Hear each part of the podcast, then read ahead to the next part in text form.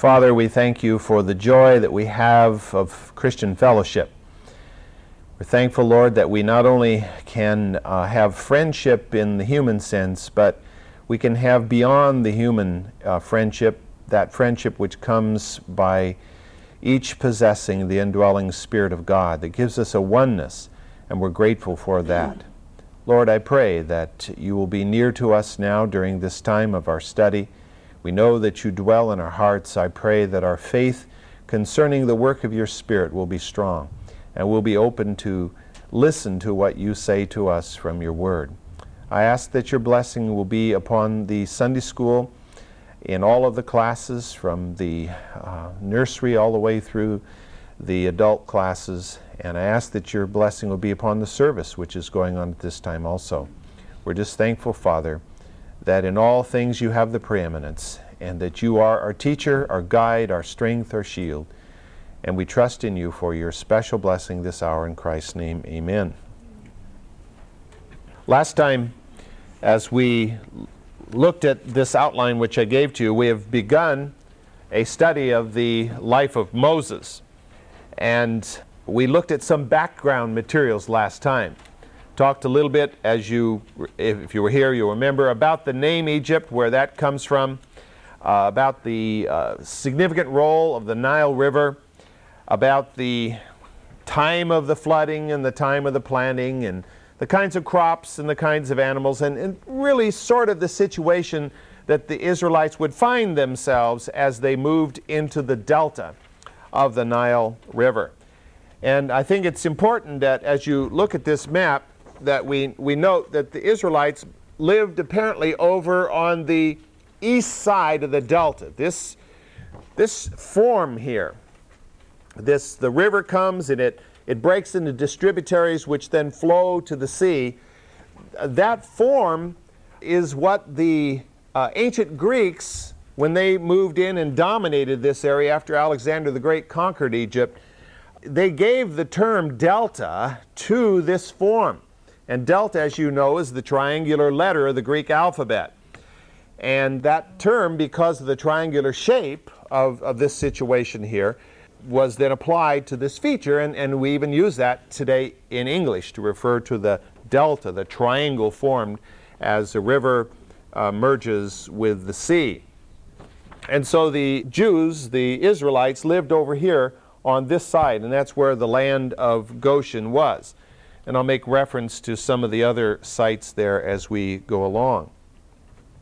We're going to see uh, in, in, some detail also the uh, time frame as we move through the story of Moses. If you look at your outline there, we got down to Roman numeral uh, 1D down to 3, which was the delta, which I talked about uh, at the end of class last time, and the location of the Israelites there. By the way, sometimes as we get towards the end of class, minds start to wander. Let me just remind you that the delta was a very, very significant part of Egypt. In fact, the delta comprised the vast bulk of what was known as Lower Egypt.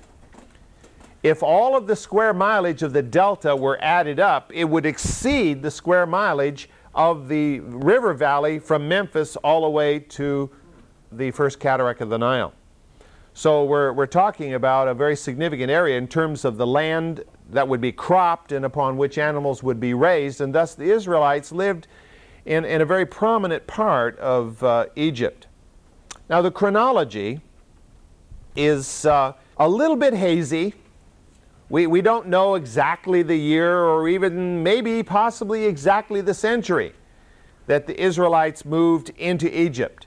It was probably uh, somewhere around the year 1800, give or take a few years BC. But I think it's important for us to note that the Israelites lived in Egypt during all or part of the three periods that I have listed for you here under letter capital letter E.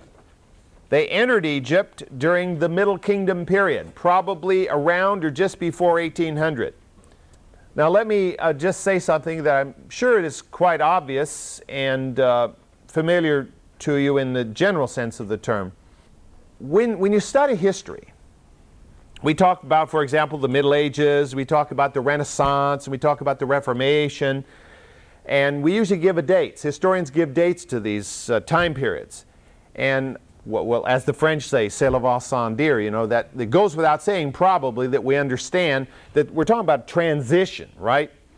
Although Martin Luther nailed the, the 95 Theses on the church door on a specific day in a specific year, to say the Reformation began at that moment and there was no, nothing of it before and lots of it after is, of course, doesn't make good sense.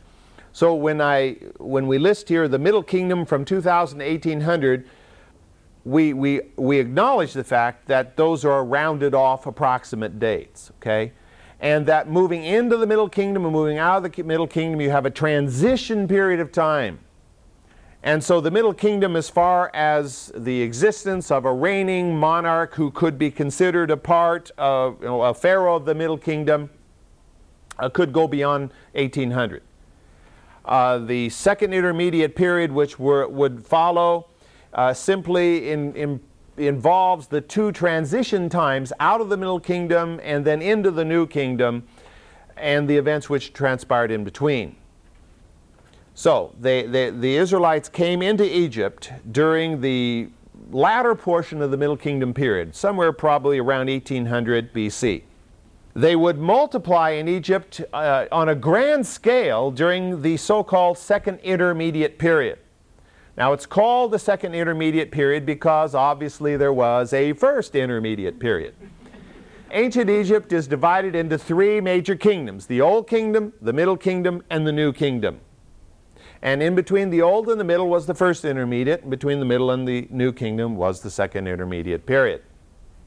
And uh, it's during that period of 200 or, or so years that Israel, the Israelis are multiplying, their families are growing, they're, be, they're, they're, spreading out across the, the Delta region. And then, merge, as we move into the New Kingdom period, the uh, Israelites now are beginning to be subjected to oppression. They become truly enslaved during the period of the New Kingdom.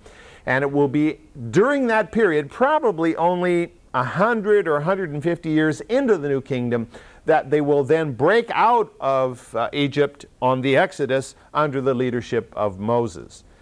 So the Israelis lived there long enough to see three major eras in Egyptian history the end of the Middle Kingdom, the whole transitional period between the two kingdoms, called the Second Intermediate period, and then the first century or century and a half of the New Kingdom. That's what happens when you live in a country for 400 uh, years as a, as a people, and as the Israel, Israelites did. So let's turn to the first chapter of Exodus, and I'd like to read the first seven verses. Exodus 1, verse 1. Now these are the names of the sons of Israel who came to Egypt with Jacob. They came each one with his household Reuben, Simeon, Levi, and Judah. Issachar, Zebulun, and Benjamin, Dan and Naphtali, Gad and Asher. And all the persons who came from the loins of Jacob were seventy in number, but Joseph was already in Egypt. And Joseph died, and all his brothers, and all that generation. But the sons of Israel were fruitful, and increased greatly, and multiplied, became exceedingly mighty, so that the land was filled with them. Obviously, that's, you know, that's hyperbolic speaking. Uh, the land wasn't literally filled with them, but they were spread out across the landscape in, in, in, in large numbers. Those of you who have studied Scripture in, in the entire scope from the beginning to the end are aware of the fact that between the book of Malachi, which ends the Old Testament, and Matthew, which begins the New Testament, is a period of 400 years, often referred to as the silent years, because there's no record of God having spoken uh, or provided any written word during those 400 years. A very similar claim could probably therefore be made for the period between Genesis and Exodus, because the length is very similar, pretty close to 400 years between those two books. More specifically, between the death of, of Joseph and Moses' encounter with God in the burning bush, because that's basically the silent period uh, that is not recorded in Scripture. If during that time God did speak to Israel, it's not recorded. It was never written down as part of Scripture. I think it's important for us to believe that throughout that period, even though there may not have been any recorded word from heaven, there nevertheless was a spark of faith that remained in the heart of Israel. That as Jacob's sons multiplied and his grandsons took over as the next generation, and then the great grandsons, and as you move from generation to generation, there, there still was a spark of faith that existed there. And as we get into the next passage, we'll see that that was true. That there were those who feared God, who believed in the God of Jacob, the God of Joseph. As they came into the land, they came in 70 in number, as we read in this particular passage. With, with Jacob, therefore, we're talking about 70. And then over the transition period of several hundred years, they would multiply to well over 2 million who would then exit with Moses. And, and what we do as we think about that period of time, we have to, what's, what's the word I want? You have to kind of draw lines between the spots that we know to assume what took place and what the attitude of the, of the people was. This is kind of a cocoon era you might say, in which the tribes of Jacob were being prepared. They were becoming numerous and they were being prepared for the metamorphosis that would occur. And that metamorphosis would occur over a period of 40 years in several major events the miracle of the Red Sea, the, the giving of the law on the top of Mount Sinai, and then the 40 or 38 years of subsequent wilderness wandering. All of this would be part of the metamorphosis moving a people from a slave people to a people who will, who will conquer and occupy a land, will become a nation state with a theocratic government. And that's a great transition from being an enslaved people who have no control over their own history and destiny to a people who are the people chosen by God, led by Him, and it will be while they are occupying the land, which they will do consistently for 1,500 years. While they are occupying the land, that God will speak the remaining words that He is to speak, and that will be recorded in this book that we call the Bible. It will be within the social context, the spiritual context, and the physical environment of Israel that most of the rest of Scripture will be written. Yes, the book of Revelation was written on the Isle of Patmos and not in Israel. And it portrays the future, but within this, in the sense that John himself was raised in Israel, it's still within that social spiritual context that all the remaining books, virtually all of them, not exactly all of them, Esther probably, at least socially was, but not physically, and some others, but uh, that would provide the milieu for Scripture. Over half a millennium before the time of the Exodus, God had said to Abraham in a vision, and, and you remember this possibly as we covered these verses in Genesis. He said, Abraham, come out here. Look at the heavens and count the stars if you can. And he says, So shall your descendants be. When God made that promise, Abraham did not have a single child. His wife was barren, no prospects of a child, and he wasn't a young man anymore. And God said, Your descendants will be as numerous as the stars of the sky. That had to be mind boggling for Abraham. Talk about a test of faith. We, we sometimes feel our faith is tested because we have this illness that just won't go away, or, or we've lost our job and we can't find a job for six months, and we, I mean, those are tests of faith, but compare it to being totally childless with no hope of children and stand out and God says, Your, your descendants are going to be as numerous as stars in the sky. You're going to say, Sure, right. You know. And Abraham didn't have a Bible to turn to. You know, he couldn't say, Well, let's see, I'm going to see it, find a passage here that will confirm what I believe, you know. Give me a word, O Lord. I mean, he had to believe in what he'd heard God say, straight out to himself. And then later on, in a later vision, God had said, I will make you exceedingly fruitful, and I will make nations of you, and kings shall come forth from you. Kings shall come forth from you. Well, Abraham was a prince in, in the sense that he was a prince of God. And, and he was a wealthy Bedouin. But, but he was not of a royal line. You know, his family hadn't been the royal line of Ur of the Chaldees or of Sumer. And so, you know, the idea that from him would, become, would come kings was probably also equally mind boggling. And there would be a partial fulfillment in this, in the sense that Ishmael would go forth and establish a nation. And that remember when Abraham, uh, in his later years, his wife Sarah died and he remarried. Do you remember that little account? He remarried a, a young woman by the name of Keturah. And by her, six sons were born, and the sons are, sons are named. And, and they went ahead and, and established other uh, peoples who would become major tribal peoples, and certainly from them would come some kings. And then Isaac's son Esau would go off and found Edom, and Edom would have a long list of kings. So there was a partial fulfillment in those things. But the focus of the promise was upon Israel.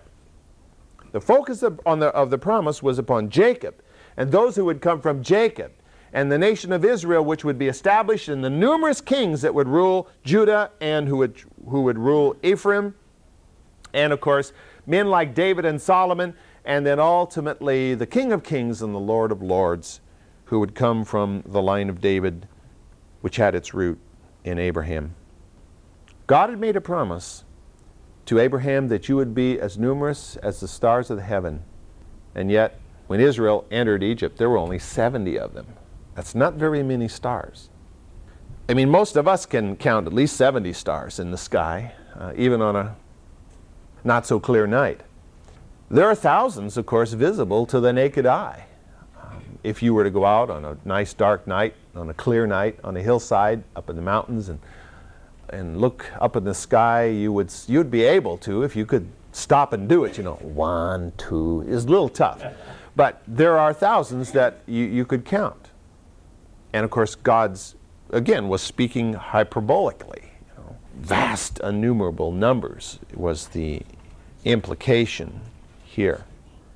So, where is this multiplication going to occur? It occurs in Egypt. It's in Egypt. Egypt is that cocoon, that cocoon for Israel. When the 70 will become two and a half million, and then will emerge as God would lead them from, they'd break forth in this metamorphosis. Break forth as a butterfly, if you will, of Israel as they would enter the land and uh, become God's people. Well, as they lived in Egypt, they at first were protected by Joseph. And, and we read about that in the book of Genesis. And then after Joseph died, they, were con- they continued to be protected by those who remembered and exalted the memory of Joseph and what he had done. And so for those decades, Israel was safe in the land. They, they had peace. And during that time of peace, they multiplied. And we read about that in the seventh verse there. They were fruitful and increased greatly and multiplied and became exceedingly mighty. I mean, notice how it keeps building. They were fruitful, they increased greatly, they multiplied and, ex- and became exceedingly mighty. You know, just kind of a crescendo through that verse. As you see, the 70 become two and a half million people. As we will see in further reading, they will even continue to multiply when they're oppressed in the vision given by God to Abraham, which was given to God, uh, by God even before Ishmael was born, God had warned Abraham that his descendants would be in a land where they would be oppressed. let me just read that passage from 15th chapter of Genesis. Genesis 15:13. And God said to Abram, Know for certain that your descendants will be strangers in a land that is not theirs, where they will be enslaved and oppressed four hundred years. But I will also judge the nation whom they will serve, and afterward they will come out with many possessions. And as for you, you shall go to your fathers in peace. You shall be buried at a good old age. Then in the fourth generation they shall return here, for the iniquity of the Amorite is not yet complete. What's fascinating about this particular passage is that God is not just dealing with Israel there, but as he proclaims this, this prophecy, he is also dealing with Egypt and he is dealing with Canaan. You and I suffer from historical myopia much of the time. You know, we can only see our, uh, the little history that's right around us, you know. And, and we often do not see the big picture. One, one of the things I like about the Christian and Missionary Alliance is the effort to see the bigger picture, to see beyond the local little congregation, which is valuable and good. But, but we need to see worldwide, and we need to see what God is doing, and we need to be a part of what God's doing. And that's why I think Christian missions are, are so important to our lives as believers in Christ.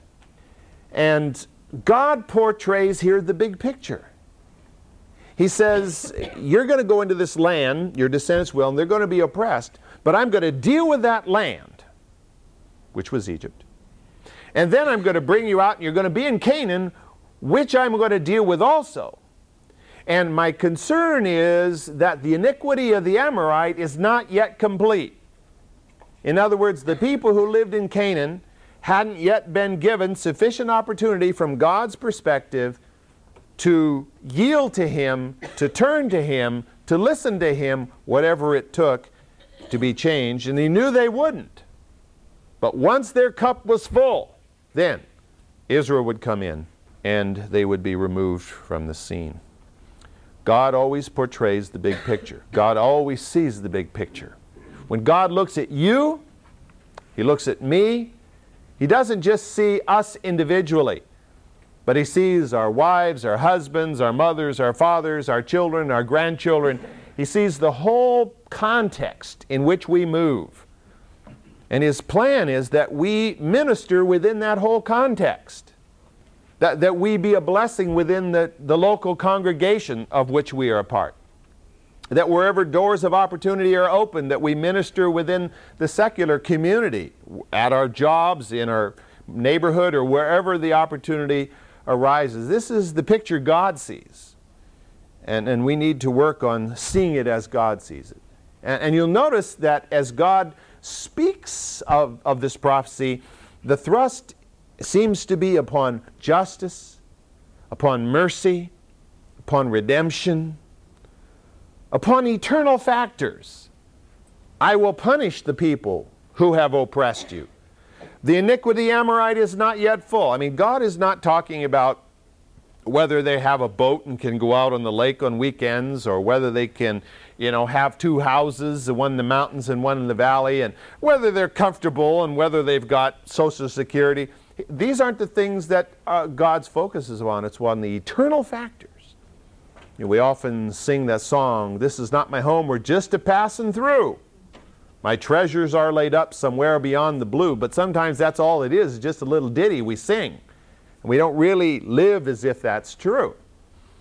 Recognizing that this is really not where we're supposed to focus all of our energies. I mean, we have to work within the life God's given us, but we're to be putting our treasures up above rather than with Dean Witter or whatever.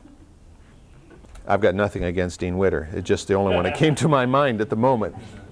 And I'm not saying we shouldn't do that either, but I'm just saying that shouldn't be the focus of our, of our lives. So, the, the book of Exodus, as we're going to be looking at many passages in this particular book, reveals the initial stage of God's fulfillment of his promise to Abraham, to Isaac, and to Jacob to make of them a great nation and to ultimately give them Canaan. They don't get Canaan in Exodus, as you well know. In fact, they don't get Canaan throughout the Pentateuch. It's all this moving in that direction. And, they don't get the land until Joshua comes along. And God sends them into the land under the command of Joshua. First half of the book of Exodus deals with the salvation of Israel, saving them from the land of Egypt and moving them out to the mountain of God. And I'm sure you've all heard messages uh, about how our lives before we came to know Christ were spent in, quote, Egypt. And God moved us out through the Red Sea of the salvation experience to the foot of the cross or the foot of Sinai, where a new life would begin. Second half of the book of Exodus deals with God's adoption of Israel. On Mount Sinai, God adopted Israel eternally, and they would be his people, his chosen people with a capital C. And they would continue to be that. You know, we, we've had a tendency within the framework of the church to kind of write the Jews off and to say, well, you know, now that God has adopted us, that the Jews don't count anymore. But uh, Paul in Romans tells us uh, clearly that uh, Israel has not been lopped off forever. Israel is still part of God's plan. And it's very interesting that they are part of God's plan in the end times, as you can read in the book of Revelation. The book of Exodus contains the accounts of two major events which are of such great importance in the history of Israel and the history of Scripture that they are referred to over and over and over again in Scripture. And of course, those accounts are the deliverance exit out of Egypt, the Red Sea, into the Sinai Peninsula, and then God's giving of the law on top of Mount Horeb, Mount Sinai. And, and these events just absorb the whole of the book of Exodus virtually. And you, you, know, you read through other passages of Scripture, you read through the Psalms and some of the historical books, and there's constant reference back to these events because they were the key events in the foundation of the nation of Israel. The first two chapters of Exodus sort of pave the way, and then the entire remaining 38 chapters of the book of Exodus chronicle less than two years of history.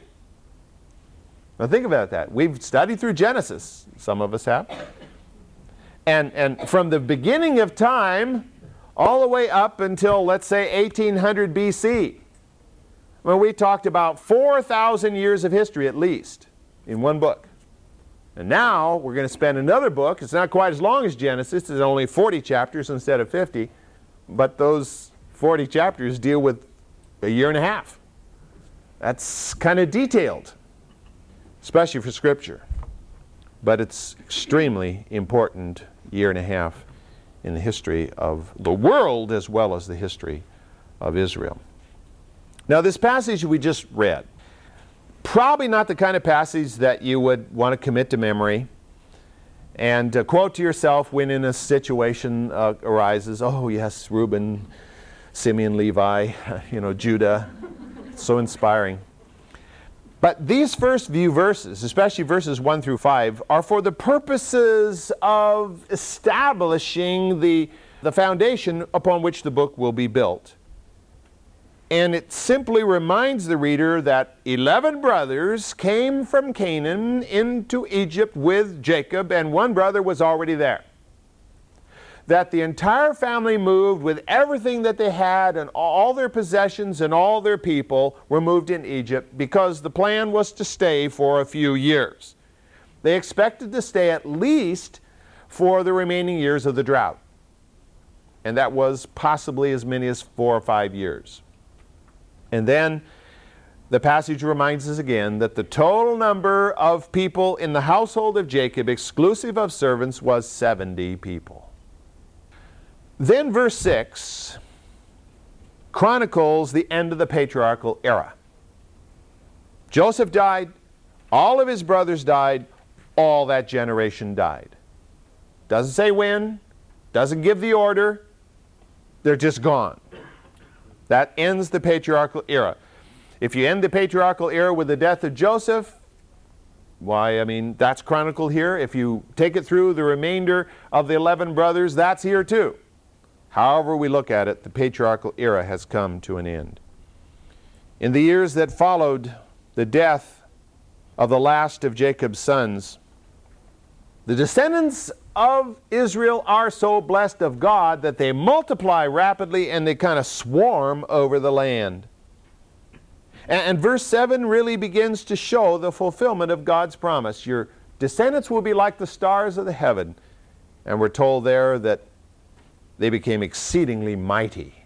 And that means in number, as they literally swarmed over the delta of the Nile River. Remember the problem that Sarah had? The problem that Rebecca had? The problem that Rachel had? The Israeli women didn't have that problem anymore. There was no barrenness in the land. They were multiplying, the families were growing. God had touched the women of Israel. These are what we might call the quiet years. Israel is in relative peace in the land. Uh, they're multiplying, they're in safety, but this is going to be followed by years of oppression. Exodus, verse 8. Chapter 1, verse 8 through verse 14. Now a new king arose over Egypt who did not know Joseph. And he said to his people, Behold, the people of the sons er, of Israel are more and mightier than we. Come, let us deal wisely with them, lest they multiply. And in event of war, they also join themselves to those who hate us and fight against us and depart from the land. So they appointed taskmasters over them to afflict them with hard labor. And they built for Pharaoh storage cities, Pithom and Ramses. But the more they afflicted them, the more they multiplied, and the more they spread out, so that they were in dread of the sons of Israel. And the Egyptians compelled the sons of Israel to labor rigorously and they made their lives bitter with hard labor in mortar and bricks, and at all kinds of labor in the fields. All their labors which they rigorously opposed, uh, imposed upon them. Now, the story behind verse 8 is sketchy but important. Verse 8 says, A new king arose over Egypt who did not know Joseph. Now, that does not mean who didn't personally know Joseph, because Joseph had been dead for a long time but a new king who had no recollection, honor, or reason to honor Joseph. Now, as I mentioned before, Joseph and his family had moved into Egypt sometime in either the late 19th century BC or during the 18th century BC. Now, the Bible does not say anything. You remember, as we studied through those last chapters of the book of Genesis, the Bible does not say anything about Egypt being subjected to exterior assaults during the time that Joseph and his family were in Egypt. It's silent about any attacks made during that time. But Egyptian records are not silent. Egyptian records report that during this time period, Egypt was invaded by outside people, outside powers. These invasions came from the northeast, out of Asia. The invaders are recorded in Egyptian history as the Hyksos. And the word Hyksos, it is believed, meant foreign rulers. Now, as best as has been determined, they were probably Canaanite Amorite people with a few other mixed in, maybe some Aramaeans, maybe a few Hittites. But this kind of an eclectic group moved across the northern Sinai area and began their assault upon Egypt. Probably drawn to Egypt because Egypt was kind of like a shining jewel there, you know. Uh, a land with, with regular crops being produced, a land abundant in people and wealth, with shining cities and great pyramids and, and it, was, it was a magnet to these lesser civilized people who came out of Canaan and Jordan and Syria and, and that particular region. These attackers, the Egyptians make clear, had one distinct advantage over the Egyptians. That is, they had acquired the horse drawn chariot for warfare. Egypt had not yet, by that time, adopted the chariot. Now that's really strange when you think about it because the chariot had been in use over in Mesopotamia for a couple of thousand years. I mean, they have unearthed graves in uh, Mesopotamia where whole chariots have been buried, along with the king or the prince who, who, was, who died and was buried in that grave. And they date those uh, chariots back to 3rd and 4th millennium BC. So, why is it that Egypt took so long to adopt the chariot? Well, maybe partly because they didn't have large flat areas over which to rumble with their chariots. But whatever was the case, the Hyksos came with chariots against the Egyptian armies. Now, the, the Middle Kingdom had, had become decadent and was weak anyway, and so the Egyptian armies were no match for the assailants. And the Hyksos were able, therefore, to overpower the Egyptian armies and to establish them in lower, themselves in Lower Egypt. Now, their capital was at, at Avaris. And I didn't put Avaris on this map because Avaris was important for a real short period of time. But if you look at this map and you look up here in the top, you see the name Ramses. If you go to the right of Ramses, the equivalent of about 15 miles, which would put you right up against this little body of water where the, one of the distributaries of the Nile pours in, right at that juncture was the city of Avaris. This was the capital of the Hyksos as they ruled the lower part of Egypt. From that capital, they spread nor- uh, southward down the, the Nile Valley, but not as far as Thebes down here. Thebes apparently stayed outside the authority of di- uh, the, the area of direct Hyksos rule. It seems that the Hyksos did claim hegemony over Upper Egypt, and that the pharaohs at Thebes were sort of like puppets to the pharaohs at Avaris, but the Hyksos did not directly rule. It's kind of like Vichy France during the first couple of years of World War II, if you remember. When the Nazis didn't occupy that southeastern part of France, it was a puppet government that tried to keep the Nazi occupation out of that portion of France. That, that may have been the situation uh, relative to Thebes. And this is thought to be so because the pharaohs who ruled from Avaris are called the pharaohs of the 15th dynasty. Whereas the pharaohs of the 14th dynasty ruled at the same time in Thebes. So the 13th dynasty was the last dynasty of the uh, Middle Kingdom. And so as the 13th dynasty dissipated, the 14th dynasty of Egyptian pharaohs established themselves at Thebes, the incoming invaders then proclaimed themselves to be the 15th dynasty of pharaohs, ruling simultaneously with the 14th dynasty, over which they probably had a measure of authority.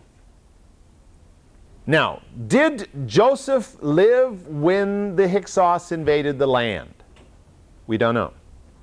As you read the story of Joseph, there's nothing to indicate any kind of a break. But it's possible that the Hyksos came into the land and that Joseph survived the transition. That from being prime minister to an Egyptian pharaoh, he became prime minister to a Hyksos pharaoh. That's not hard for us to grasp in the sense that God is almighty. And if God wanted Joseph in power, God would make the transition. And there is biblical, well, I was going to say precedent for this, but it comes later, actually. Uh, you remember Daniel. Remember, Daniel was uh, second, thir- third person in the kingdom at the time that Babylon collapsed, and yet later on he was also very high in the government of the Persians after they had taken over Babylon. And so he held this high position uh, under two different, very different uh, kingdoms that were established there at Babylon. So it's very possible that Joseph lived through the transition period. Now, some argue that the Hyksos were already in power. And that's why Joseph was given a high position because they were Asiatics, he was an Asiatic, no problem. But you remember the story as we read about it there. Uh, it was very clear that the Egyptians were hostile to the to non-Egyptians as we read through the story. Remember, they hated shepherds, it said. They wouldn't sit at the same table as Asiatics. And it kind of indicates that maybe this had not yet happened.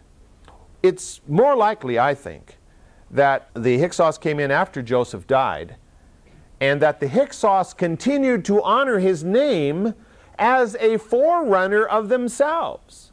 because he was an Asiatic as they were Asiatics, and he was prime minister in the land, and so they kind of honored him as, as kind of an early Hyksos, maybe even, having moved into the land before they came. Whatever the case, there seems to be no major crack or break in the uh, situation relative to Joseph and Israel there in the land with the coming of this Hyksos uh, dynasty. Now, the Hyksos held power for about a century and a half. That's the best as can be determined from the Egyptian records. From about, oh, maybe 1720 BC to about 1570. Somewhere in that period, the Hyksos held power in the land of Egypt. They were eventually destroyed. They were eventually chased out. The Egyptians had a military revival. They adopted the chariot themselves and, and then they drove out the Hyksos, driving them clear back. In fact, there's a story in Egyptian history of one of the pharaohs at the beginning of the 16th century attacking a, a, a city in Canaan, on the edge of Canaan, that belonged to the Hyksos, and overpowering that. And whatever the case, the, the new king who did not know Joseph, who was this? Well, as I've put on the outline there, his, he was probably the Pharaoh Ahmose. This person seems to have the uh, greatest likelihood of being the Pharaoh described there in the eighth cha- verse of the first chapter of Exodus. Now a king arose over Egypt who did not know Joseph. This seems likely because he is the first Pharaoh of the 18th dynasty. It was a totally Egyptian dynasty. And he came to power somewhere around 1570 or so BC, starting the new kingdom in Egyptian history. If you look at the break between Genesis uh, 46, when Jacob moved into the land, and now the time when there arose a Pharaoh over Egypt who didn't know Joseph, we're looking at a span there of over 200 years of time. So during that 200 years of time, Israel has been in the process of multiplying, spreading over the land, and now there's to be a major change. This particular Pharaoh, according to Egyptian history, personally led the armies of Egypt in driving the Hyksos out of the land. He was a warrior Pharaoh. So you can imagine his attitude towards any Asiatics still living in the land. He would probably hate them. He would be afraid of them. He would be concerned about them. And he would personally want to eliminate any reference to any important Asiatic in the history of Egypt. And so he, when, when it says that he did not know Joseph, this seems to imply, given the history of the period, that he consciously went about to destroy the memory of Joseph in Egypt. Now, in Egyptian history, as well as the history of other ancient peoples, there have been times when a new dynasty has come to power, when a previous dynasty was considered to be a horrible uh, dynasty. It's sort of like, remember when Khrushchev came to power and he started bad mouthing everything Stalin was and everything Stalin did? They went through a kind of a de Stalinization in the Soviet Union. Sort of what happened here. Uh, there's evidence that he set about to eliminate from every inscription and every monument any record of the Asiatics being in Egypt.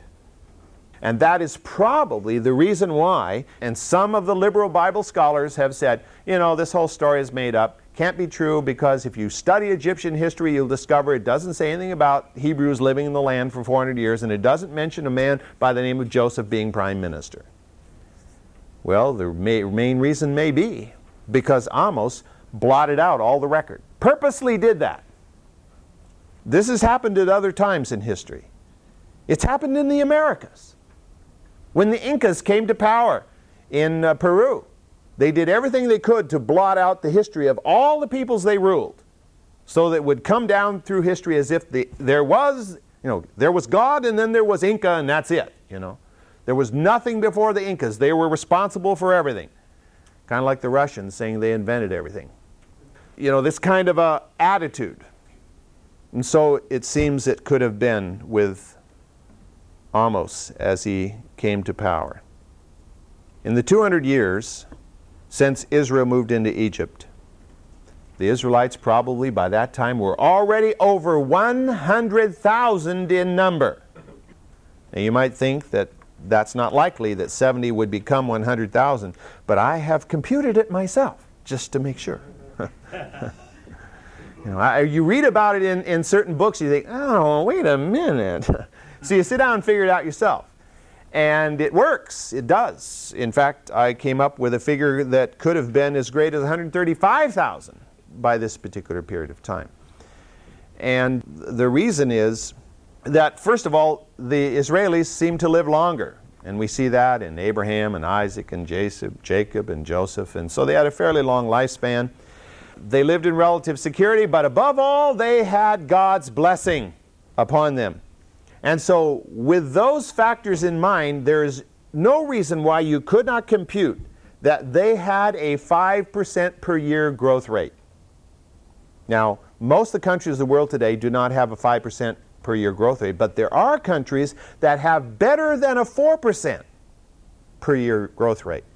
And so if you add these other factors like longevity and God's blessing, no problem having a 5% per year growth rate, which would be doubling the population in about every 17 years. And when you figure that through a 200 year period of time, you easily multiply 70 up to 135,000 people in that period of time. Even when oppression came, even when they said, you guys got to go out and throw all the baby male baby Jews into the Nile. Even during that time, the scripture says they continue to multiply and to ex- grow exceedingly. And there was no problem. This was one of the things the liberals had a big problem with, uh, and still do, when it comes to uh, the, the book of Exodus. How in the world could 70 people become two and a half million, which is clearly implied in the book of Exodus? And the answer is no problem no problem. They could have easily done it and probably did. Well, we're running, we ran out of time. What we'll do is um, pick up with verse 9 next week and uh, see what the Pharaoh tried to do about this and how successful he was. It reminds me of the guy who stands in the street corner and says, If there really is a God, I give him 30 seconds to strike me dead. And 30 seconds later he says, See, I told you so. or the Russian astronaut who went up there in space and said, "Well, I looked around, didn't see God, so there must be no God." You know, that's sort of like the frustration of Pharaoh trying to thwart the will of God.